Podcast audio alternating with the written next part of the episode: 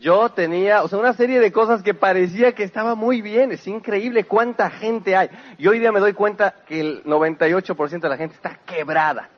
Quebrada. Ahora lo sé, entonces no sabía, ¿no? Entonces todo el mundo por el afán este de actuar bien, parecer que todo estaba bien. Y tal vez eso a algunas personas las hubiera eh, reprimido de enseñarme el plan. ¿eh? Porque nosotros pues teníamos una fábrica, teníamos 30 empleados, Charo tenía gimnasio de aeróbics, nosotros teníamos coches del año, o sea, parecía que estábamos bien, como te digo. Entonces, pues mi cuñado, Juan Esteban, yo le agradeceré para el resto de su vida, no se dejó apantallar por esa imagen, y un día llegó y me dijo, siéntate, porque va a venir una persona a enseñarnos un plan. Total que eh, nos dijo, inviten un montón de gente porque el sábado viene un, muchacho que nos va a enseñar un plan, va a estar buenísimo. Yo le notaba una energía increíble y yo creo que más que por interesarme por el plan, a mí me interesaba pues contagiarme de esa emoción, de esa alegría. Y así fue como un día nos vimos sentados en una sala de una casa, aproximadamente unas 20 personas, y llega un muchachito de bien jovencito, de no sé, 22 años tal vez tendría en ese entonces, con, en, unos jeans, ¿verdad? Con una sudadera. Allá en México decimos de estos niños que parecen hijos de papi rico, ¿no? ¿Sí saben? No sé cómo le llaman, pero juniors de ese tipo, ¿no? ¿Perdón? De papi y mami, eso, eso. Hijo de papi y mami. Bueno, este era el, el prototipo del hijo de papi y mami, ¿no? Llega en su coche al pueblo, de ese tipo de gente que camina así. O sea que se sienten, pero paridos por las hadas, ¿no? Y entonces entra a la casa, pone una pizarra y empieza a dar el plan. Y obviamente a mí me cayó en la punta del hígado el tipo. Por la manera en la que hablaba, además estaba hablándome de que él me iba a enseñar a mí cómo hacerme millonario. Figúrate tú eso. ¿eh? El estudiante de la carrera de administración de empresas, yo decía, ¿este qué va a estudiar? ¿Este qué va? O sea, él, él realmente es administración de herencias, porque cuando salga de aquí seguro que ya tiene todo resuelto, etcétera. El chiste es que eh, dio el plan. Ese día dio el plan, eh, fue un plan increíble, o sea, nadie se auspiciaría en ese plan. Todo lo que no se debe hacer en un plan se hizo ese día, ¿ok? Todo absolutamente. Todo mundo, todo mundo intervenía, se paraba, se sentaba, trataban de demostrar el producto al mismo tiempo, nadie entendió nada, nadie se auspiciaría en ese plan. Pero yo sí. Yo me auspicié ese plan. O sea, me interesó algo. Yo te voy a decir,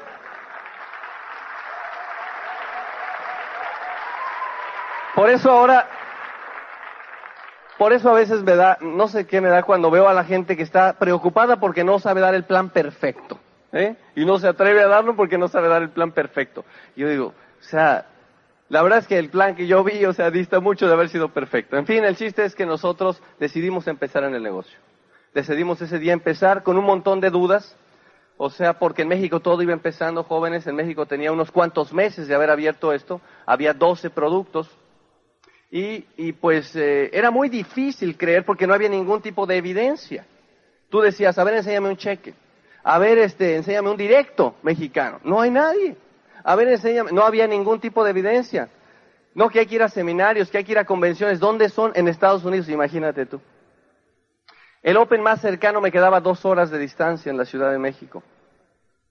Con todo y eso, pues, decidimos firmar, más por el entusiasmo, y nos dijo Joselo, el próximo lunes hay que estar en el Open. ¿Dónde es? En México, pues allá vamos. Fuimos al Open y cuando yo llegué a ese Open, algo me empezó a envolver. O sea, yo llegué y entré a ese Open, lo primero que me impresionó fue la gente bien vestida. Eso me impresionó. O sea, de entrada llegué todo el mundo bien vestido, muy profesional, con mucha eh, alegría, no sabes, o sea, a mí me abrió la mente, me gustó, yo, yo pensé dentro de mí, el ambiente me gusta. Llegué y me senté, el tipo que dio el plan, pues ese día no me gustó cómo lo dio. Esto también para la gente que a veces está criticando los Opens, ¿no? Mira este tipo, ¿qué, plan, qué clase de plan da? Pues a mí no me gustó el plan que vi ese día. Yo dije, yo puedo hacer mejor plan que ese cuate que está ahí. Fue lo primero que pensé. Yo dije, yo no sé qué está haciendo, pero yo lo puedo hacer mejor que ese que está ahí.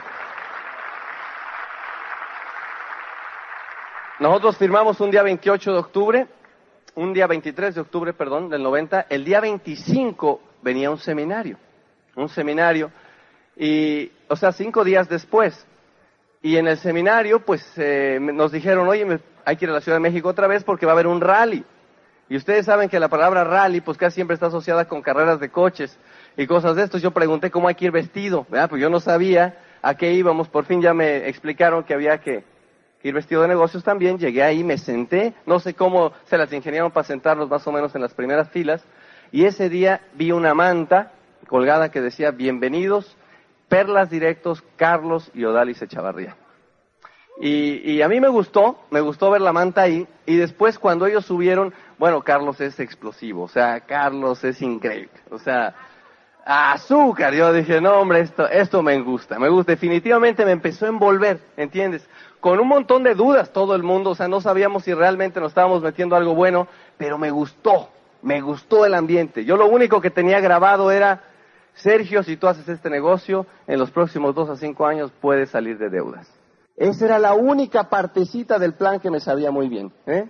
Esa era la única. Lo demás no sabía nada. Puedes salir de deudas, puedes salir de deudas.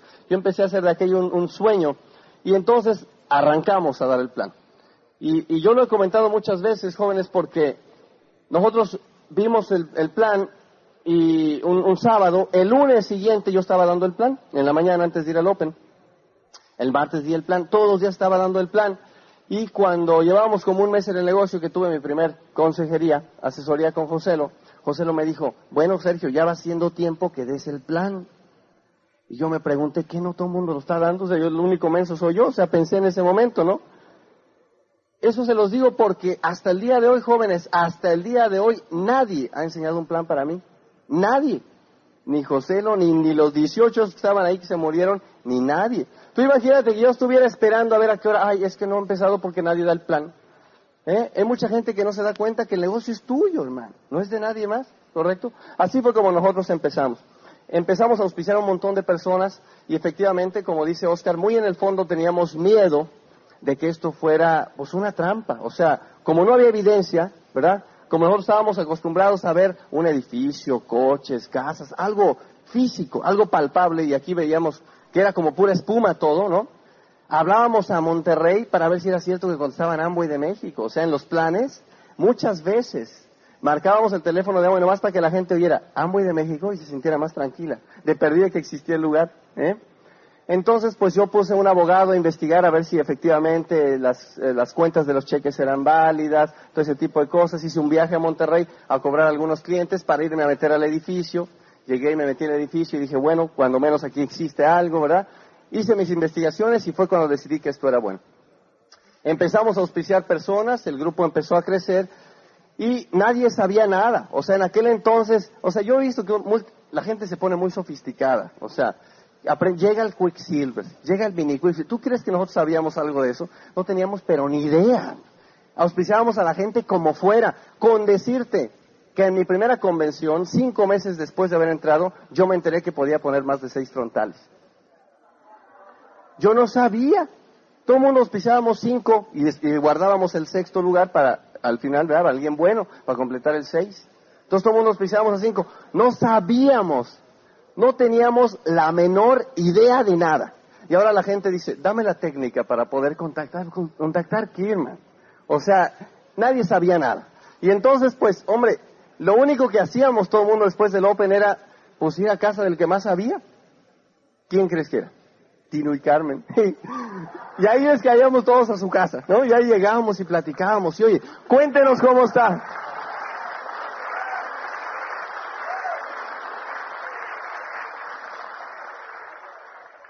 Tú no tienes una idea de lo mucho que los queremos porque efectivamente, como lo dijeron, son como los abuelos de México. O sea, ellos acogieron a todas las líneas que aunque no eran de su grupo, entiende eso, no era nadie de su grupo, con la única buena voluntad de que nosotros pues nos sintiéramos tranquilos.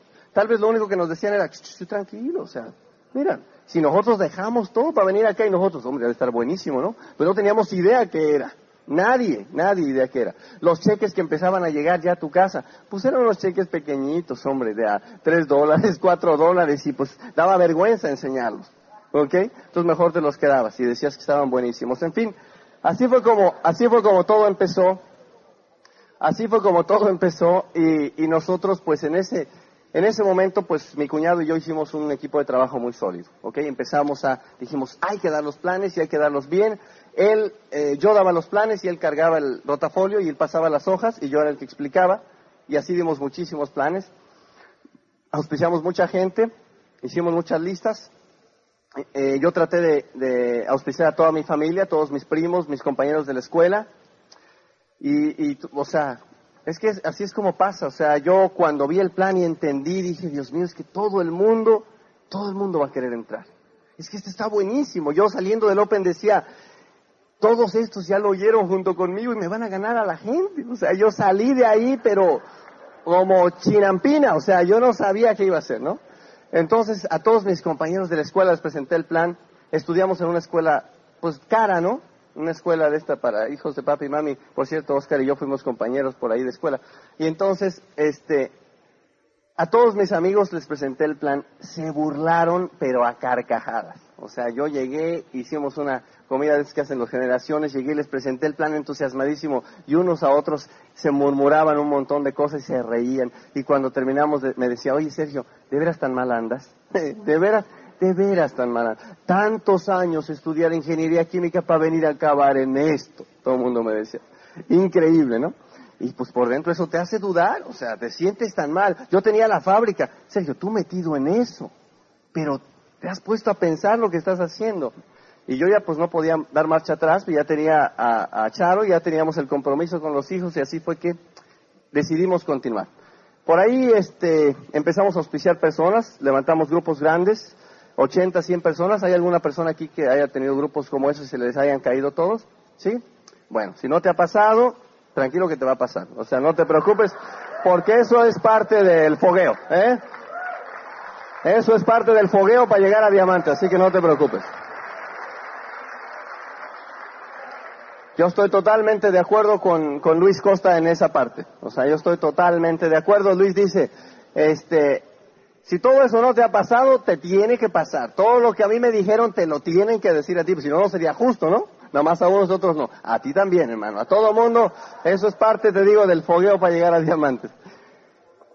Así fue, y entonces venía una convención. En el mes de noviembre venía una convención y empezaron a promover la convención y mi cuñado, el menor, se casaba, nosotros éramos padrinos de bodas y decidimos no ir a esa convención. Así que no fuimos a nuestra primera convención y no tienes idea de lo que, de lo que nos arrepentimos ahora, porque nos damos cuenta del dinero que perdimos, del dinero que dejamos de ganar por no ir a esa primera convención. Pero en el fondo también le damos gracias a Dios porque sobrevivimos a la siguiente. Yo sé que mucha gente de tu grupo no vino a esta convención. Lo único que le pido a Dios es que sobreviva para la siguiente. Porque muy probablemente no van a estar aquí para la siguiente. Porque necesitas la energía que da una convención te hace falta, ¿ok? Es difícil tú salir allá por un sueño, luchar sin tener la convicción que da una convención. Es dificilísimo. Total que yo pues no fui a la primera y los, iba todo tan bien que en los primeros meses habíamos auspiciado un montón de gente, iba todo tan bien que yo pensé que yo hacía diamante en menos de un año. Y entonces, pues después de cuatro meses en el negocio, los grupos que teníamos se cayeron a, a cero. Vino diciembre, se cayó todo el negocio, vino enero, vino febrero, y en febrero estábamos al 9% en la tabla. Fue entonces cuando viene, venía la segunda convención en marzo. ¿Eh? Y otra vez la cantaleta de que tienes que ir a la convención, y tienes que ir a la convención, y tienes que ir a la convención. Y dice, pero ¿qué convención voy a ir? O sea, si no le he sacado un cochino peso a este negocio, y este tipo quiere que yo vaya allá, me gaste mi dinero, Estela Salinas diciéndome eso, empecé a sospechar. Yo dije, a mí se me hace que estos me quieren motivar para que ellos ganen. O sea, empiezas a sospechar todo tipo de cosas, ¿no? Y un día en la casa de, Tiro y Carmen, estando ahí sentados, pues este, Carmen habló de la convención. Y dijo, es que la convención va a estar buenísima, la convención es el lugar donde la gente, fíjate el mito que se empezó a hacer, nomás para que te des cuenta la expectativa positiva. Se decía en aquel entonces que todo aquel que fuera a la convención a Estados Unidos regresaba y a los tres meses era directo. Todo aquel que fuera a las convenciones de Estados Unidos, regresando a los tres meses, se hacía directo. ¿Y qué crees que pasaba? Eso exactamente. Yo no sé, la gente iba a la convención, regresaba y a los tres meses o antes hacía directo, hacía directo. Cuando, cuando Carmen dijo eso, preguntó, ¿quién va a ir a la convención? Yo recuerdo ser el único que se paró de su asiento y dije, yo. Y nadie, o sea, como de costumbre dije, volví a ser el mismo menso. Pero ya había levantado la mano, ya no había manera de echarse para atrás. Entonces fue que decidí ir a la convención de marzo estando al 9%. Fue una pelea en casa increíble porque obviamente no teníamos dinero, obviamente las deudas. Yo empezaba a descuidar la fábrica, ¿verdad? Y este, pero dije a Charo, mira, vamos a hacer una cosa. De una vez vamos a asegurarnos a ver si es cierto que esto funciona o no. De una vez, o sea, de una vez. Si vamos allá, si voy allá y veo que esto no es cierto, pues nos salimos y, o sea, ya no estamos perdiendo el tiempo, ¿no? Y si esto funciona, pues de una vez aprendemos cómo y lo echamos a andar. Así fue como decidimos ir a nuestra primera convención, que fue en Atlanta, la mejor decisión que hemos tomado en nuestra vida.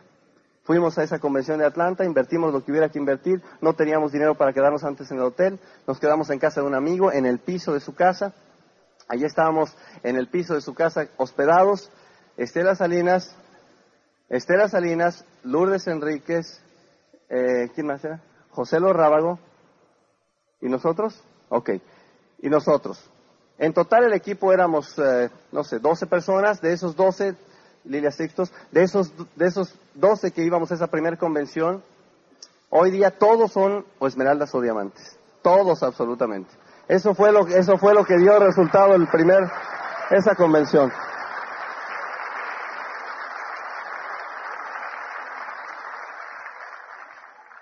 Yo te digo una cosa, o sea, yo soy una de las personas creyentes 100% en que lo que veniste buscando a la convención es exactamente lo que te vas a llevar. Estoy convencido. O sea, porque yo siempre le digo a la gente, si tú veniste a esta convención buscando dónde está el truco, lo vas a encontrar. Cuando salgas de aquí en tu mente habrás dicho, ya ves, ya decía yo, ahí está el truco. Y eso fue lo que encontraste exactamente. Si tú viniste a esta convención buscando una palmadita en la espalda para continuar, ¿sabes qué habrás eh, encontrado aquí? Exactamente eso, hermano. Cuando salgas dices, ay, sí es cierto, no está tan duro. Y te irás como veniste. ¿eh? Igual. Si viniste a esta convención buscando la excusa para rajarte, ¿sabes una cosa? La vas a encontrar, hermano. Algo de lo que pase aquí será tu excusa y te vas a rajar, te lo aseguro. Pero hay algunos otros que como nosotros en aquella ocasión, ya vinieron a esta convención buscando el detonador para hacer que funcione. O sea, yo no iba a ver qué pasaba. Yo iba buscando el detonador para arrancar. Así fue como fuimos a esa primera convención y yo salí de esa convención como loco, hermano, como loco, porque me di cuenta lo cerca que estaba la independencia económica, lo cerca que estaba, se reduce a seis. ¿Hace cuánto tiempo que no te pones a pensar lo simple que es el negocio? Es cuestión de encontrar a seis, a seis. O sea, en el paso del tiempo y en, el, en, la, mezcla con la tecnología, lo, lo que vas aprendiendo con la técnica, se te olvida lo simple que es. Seis, encontrar a seis. Llegar a diamante es como caminar un trecho, como caminar un tramo, ¿correcto? Supongamos que esto es la meta de diamante. Y que entonces tú empiezas el negocio aquí, ¿verdad? Entonces, tu meta es llegar a diamante, es caminar hasta allá. Lo que tú tienes que hacer es normalmente lo subdividimos y te enseñan a poner submetas y una, bola de cosas, ¿no? Bueno, entonces, vamos a suponer que tu meta de Quicksilver está ahí, ¿eh? Vamos a suponer que sea esta línea de acá y que esperas alcanzarla en un mes, ¿correcto? Entonces la gente dice, en un mes soy Quicksilver, cuando entramos al negocio. Da un primer pasito y de pronto se acabó el mes. ¿Y qué crees que pasa? No llegaste a la meta. ¿eh? Entonces, como no llegas a la meta, la gente, ¿qué crees que es lo que hace? Se pone a pensar, Dios mío, ¿por qué no habré llegado a la meta? ¿Se acuerdan lo que decíamos de cuando te preguntas? ¿Eh? ¿Por qué no habré llegado a la meta? Y empiezas a contestarte todo el día, ah, pues mira, lo que pasó es que no lo hiciste bien. A ver, déjame repetir, déjame ver si lo hice bien. Y la gente comienza a darle, a ver, primer paso fue así, no sé qué. Y entonces se van alejando de la meta y pasó otro mes. ¿Eh? Y ahora pasaron dos meses. Cuando si tan solo se hubieran mantenido caminando, si no fue al mes, si no fue los dos meses, tienes que llegar. ¿Cuál es la, díganme señores, la, o sea, es que es sentido común. ¿Cuál es la única posibilidad de yo no llegar de aquí a allá? ¿Cuál es la única posibilidad? Que te pares, ¿correcto? Es la única posibilidad, ¿no? O que te vayas a otro lado, que te pares. ¿Cuántos de ustedes están parados ya en el negocio? Porque si supone que la meta es llegar, la meta es buscar, o sea, buscar a seis, encontrar a seis, ¿cuántos ya dejaron de buscar? ¿Eh? ¿Cómo, ¿Cómo los vas a encontrar si no estás buscando? Yo no entiendo. O sea, es que no me cabe en la cabeza. ¿Cómo vas a encontrar a seis si no lo estás buscando? O sea, no tiene la menor lógica. Venir a las convenciones, ir a los Opens y dar el plan para tu grupo no va, no va a hacer que tú encuentres a tus seis. Correcto. Tienes que buscar a tus seis. Así de simple es el negocio. ¿Cuántas personas puedes contactar por día? ¿Cinco? ¿Cuántas personas contactarás en una semana? ¿Treinta? ¿Cuántas personas contactarás por mes? ¿240? ¿Cuántas personas contactarás por año? ¿Cuántas son? ¿1800?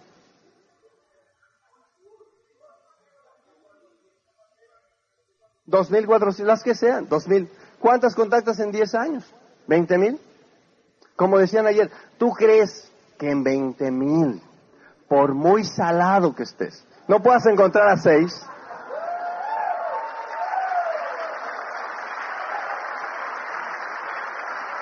O sea, es que, es que no tiene la menor ciencia. Señores, no tiene la menor ciencia. Después de esa convención, jóvenes, ya nada nos podía detener. O sea, yo cuando llegué a esa convención, para que ustedes vean el resultado, llegué de la convención, por dentro sabía que en 90 días me iba a ser directo porque había ido a la convención. O sea, por dentro sabía. O sea, ya había cumplido con esa parte. Y fuimos a la convención estando al 9% en el mes de marzo y en abril calificamos al 21%. ¿Ok? A directo. Directo plata. En un mes. Ahora, yo me creí el cuento ese Además, déjame contarte otra cosa increíble, y es que decían que en las convenciones, lo que es el mito, ¿verdad? En las convenciones, pues todo el mundo llegaba en carrazos. Todo el mundo llega en Rolls Royce, decían en México. Todo el mundo llega en, este, en Mercedes Benz. Bueno, cuando yo fui a mi primera convención, que fue ahí en Atlanta, en la puerta del, del, hotel estaba parado un Rolls Royce azul. Yo dije, qué belleza de carro seguro que aquí llegó alguien, ¿verdad? Y vi las banderas de todos los países increíblemente. Fue hasta hace como tres meses que descubrí, porque nos volvieron a invitar ahí al mismo hotel para hablar como nuevos diamantes, que el Rolls Royce ese que está en la puerta es de adorno, ¿eh? Nadie llegó ahí, ha estado ahí por años. es increíble.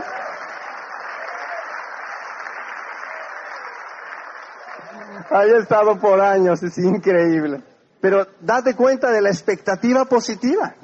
Expectativa positiva. Ahora cuando yo le cuento esto a la gente, a las personas de la organización en México dicen, oye, ¿y cuándo hacen otra de esas convenciones en donde cuando va uno todo el mundo llega directo en tres meses? Como si fueran convenciones especiales, ¿no? Es increíble. Pero bueno, así fue como estuvimos en el negocio arrancando. Yo no, no puedo hacerles más larga la, la historia decidimos este, echar para adelante. Como yo había dicho, pues ya la palabra estaba empeñada con mi esposa, con mis hijos, con todo el mundo. El negocio se empezó, el negocio obviamente de la fábrica comenzó a irse para un lado, o sea, para abajo, mientras que el negocio de Amway comenzaba a subir. O sea, era inevitable un día en el que iba a haber un conflicto de intereses, era inevitable. Y bueno, eso sucedió cuando llegamos al nivel de distribuidores Perla consultamos con nuestra línea de auspicio, porque una cosa que tú tienes que hacer siempre es apegarte, pero como uña y mugre, con tu línea de auspicio. O sea, no hay otra, ¿ok? Con tu línea de auspicio. Con tu upline en el sistema tienes que hacer una amistad, desarrollar una amistad con él. ¿Ok? Y así fue como nosotros eh, nunca hemos tenido a cuestas el tomar ninguna decisión. Hemos dejado que sea nuestra línea de auspicio quien decida absolutamente todo en el negocio. Y fue cuando yo hablé con Carlos Marín en, calificando, recién calificando Perla, y le dije, Carlos, pues fíjate que yo tengo esta situación. O sea, el dinero que debo, o sea, es un dineral, ya de intereses eso ha subido un montón, los bancos me están esperando, yo tengo que empezar a pagar. Carlos, no sé qué hacer. No sé qué hacer. Ya es momento, me quiero dedicar 100% al negocio, porque es otra cosa. Yo no sé cuántos de tu grupo cuando ven el plan y se entusiasman dicen, me voy a sacrificar y voy a dedicarme 100% al negocio de Amway. ¿Mm? Si alguna vez te pasa eso, dile que a la persona que te está diciendo eso, que el dedicarte 100% al negocio de Amway es un lujo, no es un sacrificio. La gente al principio, muy emocionada, quiere hacerlo desde el primer día, antes de llegar a Directs, cuando todavía no tiene el soporte. Entonces dice, me voy a sacrificar. Eso no es sacrificio, hermano. Sacrificio es que hagas tu trabajo tradicional y aparte el negocio de Amway. Para que un día te hayas ganado la recompensa de estar al 100% al negocio, ¿ok? Es cosa nomás de verlo adecuadamente. Y entonces fue, y entonces fue que, este, que más o menos en esa calificación yo consulté a Carlos y le dije, Carlos, es que necesito ya dejar todo y dedicarme 100% al negocio. Y Carlos me dijo, no, no es el momento. Con todo lo que Carlos me dijo, no, le dije, bueno, Carlos, tú ya hiciste lo que dice el libro, me dijiste que no, pero me vale, lo voy a cerrar. Me regresé a México y di eh, en quiebra la compañía. ¿ok? Di en quiebra la compañía, una compañía que tenía, es que tú obviamente no tienes obviamente la, la, impresión, porque era de tradición, una, una compañía que tenía 20 años, era de la familia, y yo pues me enfrentaba automáticamente a la crítica familiar, ya sabrás. Cerré la compañía para dedicarme al negocio de Amway. Tú imagínate eso. Así fue como lo hicimos y entonces pues yo un día me di cuenta de que ya había dejado todo. Había cerrado la compañía, había empeñado la palabra, había hecho de todo y yo estaba metidazo en el negocio de Amway y no estaba viendo el dinero grande que me prometían. Fui a casa de Estela y le dije, Estela, donde me salgas después de un rato que esto no es cierto. O sea, tú no conoces al ranchero este mexicano. O sea, se los juro que así fue. O sea, yo le dije, es que yo mato a quien haya que matar. O sea, tú no sabes. Me di cuenta, Dios mío, ya me embarqué hasta el tope. O sea, si ya estoy metidísimo. ¿Y qué tal si me sale un timo todo esto? Imagínate. Había yo auspiciado a mi mamá en una organización, a mi hermana, las dos personas, las únicas dos personas de mi familia, las más queridas. Imagínate que esto fuera un timo, ¿eh? Y me di cuenta, estoy ahí siendo perla en lo que son las cosas. Y entonces me dijo Estela, tranquilo, tranquilo. Si tú sigues teniendo fe, vas a ver los resultados. Así que tú tranquilo, ten fe, vas a ver los resultados, igual que yo lo vi, ¿ok? Igual que yo lo vi. Entonces así continuamos este, trabajando el negocio. Mi hermana, que fue mi único plan telefónico, yo no recomiendo que den el plan nunca por teléfono, pero ya saben que no es el sistema, pero yo estaba tan entusiasmado en aquellos días que le hablé por teléfono y le dije, hermana, sí, ¿cómo estás? Mi hermana es médico.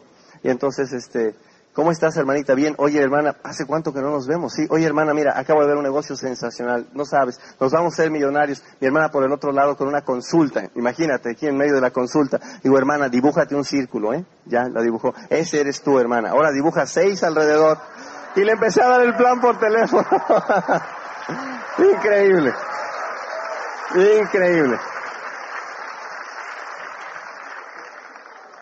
Después de ese tiempo, hoy mi hermanita es una perla que va en calificación a Esmeralda, sensacional. Este, y, pues han pasado muchas cosas. Tú no sabes que en el desarrollo del negocio, eh, toda la gente con la que estás en la trinchera, pues se convierten en tus amigos. ¿okay? Amigos, pero inseparables.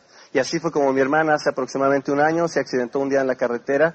Ella, este, no tiene, precisamente no, tiene una enfermedad en la cadera y etcétera, en las piernas, entonces se accidentó en la carretera, se fue a una barranca. Y, y, pues fue increíble porque nos avisaron en la noche, eh, ocho o nueve médicos de diferentes líneas que no tienen nada que ver, estaban ahí a la media hora, todo el mundo vino en qué podían ayudar. Mi hermana siendo rescatada por el servicio de rescate y preguntando por sus kits que estaban en la cajuela. Hazme un favor.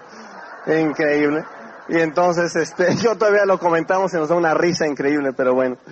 Total, fue cosas que te van pasando en el negocio y que hacen que esto sea más que un negocio. ¿A quién le interesa ahora el negocio? ¿Correcto? Somos unidos, somos una familia. Disfrutamos de esto increíblemente.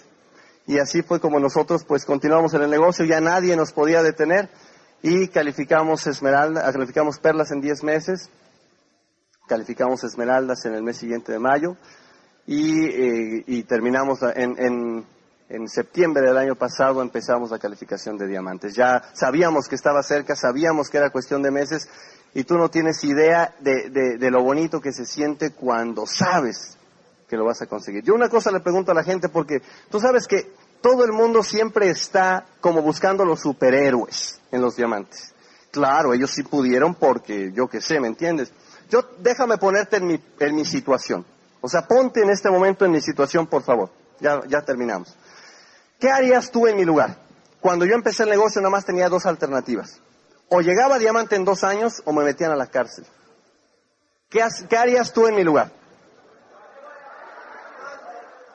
llegar a diamante en dos años, ¿no? O sea que tú y yo haríamos exactamente lo mismo. O sea que cualquiera de ustedes puede hacerlo, ¿entienden? Si tan solo estuvieran en la situación en la que fuera imperiosa necesidad hacerlo. El problema para mucha gente es que no está en la imperiosa necesidad de hacerlo. Entonces dice, bueno, pues yo me la llevo con calma y se pone a dar una serie de pretextos y excusas. No hay superhéroes en el negocio, jóvenes. No hay superhombres. Todos los diamantes que tú ves cruzar por aquí, todos tuvieron exactamente la misma situación que tú. Se enfrentaron a sus problemas. Los problemas que tú tienes para llegar a diamante van a ser muy particulares. No van a ser igual que los míos. A lo mejor ustedes tienen otro tipo de problemas. ¿Qué importa? A mí la verdad no me importa. La situación al final se reduce a, ¿pagas tu precio o no lo pagas? No importa cuál sea. Mucha gente después de oír las historias dice, ah, bueno, eso yo sí lo hubiera hecho. Pero eso no te saca de donde estás. Tú estás en una situación diferente y lo que hay que hacer para ti es otra cosa. Hay a quien le tomó 20 años llegar a diamante. Y tú dices, ay, qué flojera. Pero el chiste es que lo hizo, hermano. ¿Correcto? No importa dónde estés. Así que no digas, es que si yo estuviera en México, es que si yo estuviera en Argentina, es que si yo estuviera en España, en donde crece el negocio rápido. Hermano, estás aquí. Así que no te queda más que de una o de otra. O te rajas o lo decides hacer. Y ya, lo decides hacer, no hay de otra.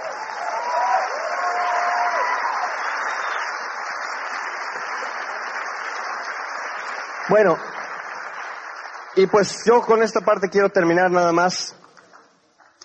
Es, es para mí muy, muy, muy interesante lo que, lo que estamos haciendo. Como decía Charo, como decía Oscar y Mari, como decía Antino y Carmen, y todos los diamantes que estamos en el negocio. Esto después de un rato deja de ser dinero, deja de ser un montón de cosas para convertirse en una misión de vida, en una misión. Hay dos cosas muy importantes que tenemos que transmitir a la gente, jóvenes. Hay dos cosas muy importantes. La primera cosa muy importante es que todo el mundo está aquí para hacer algo, hermano. No veniste a este mundo para ver la tele en las tardes, ¿correcto? Todo el mundo estamos aquí para hacer algo. El mundo espera que hagas algo. Espera que hagas algo. No estés desperdiciando tus años. ¿Por qué hay tanta gente en los hospitales y muriéndose hoy día y tú no? Porque se espera que hagas algo. ¿Correcto? Hay tantos niños ahí en la calle que esperan ser ayudados. ¿Qué estás haciendo para eso? ¿Eh? ¿Viendo la tele en, en las noches? Entonces el primer mensaje que tenemos que transmitir al mundo es ese. Todo el mundo se espera que haga algo.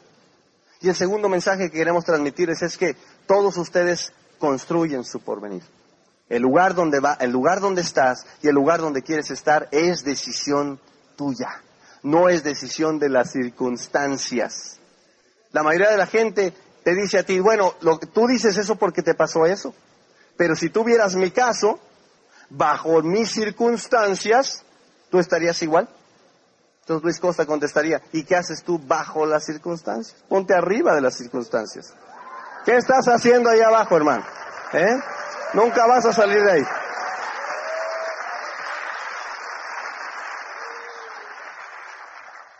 Jóvenes, hace poquito vino a, consejería un, muchacho y, con su esposa y venía un poco molesto porque él se sentía que, que estaba frustrado porque me dijo, Sergio, mira, déjame, déjame resumirte mi caso.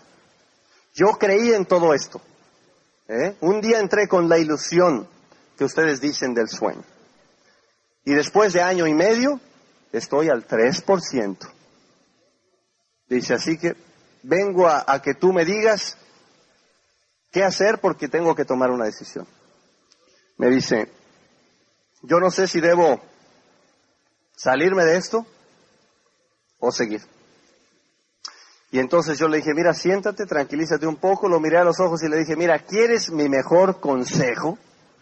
¿Quieres mi mejor consejo? No sigas. Comienza. Porque si sigues, ahí te vas a quedar otro año y medio. Jóvenes, no sigan. Hoy comienza el resto de su vida. Hasta luego.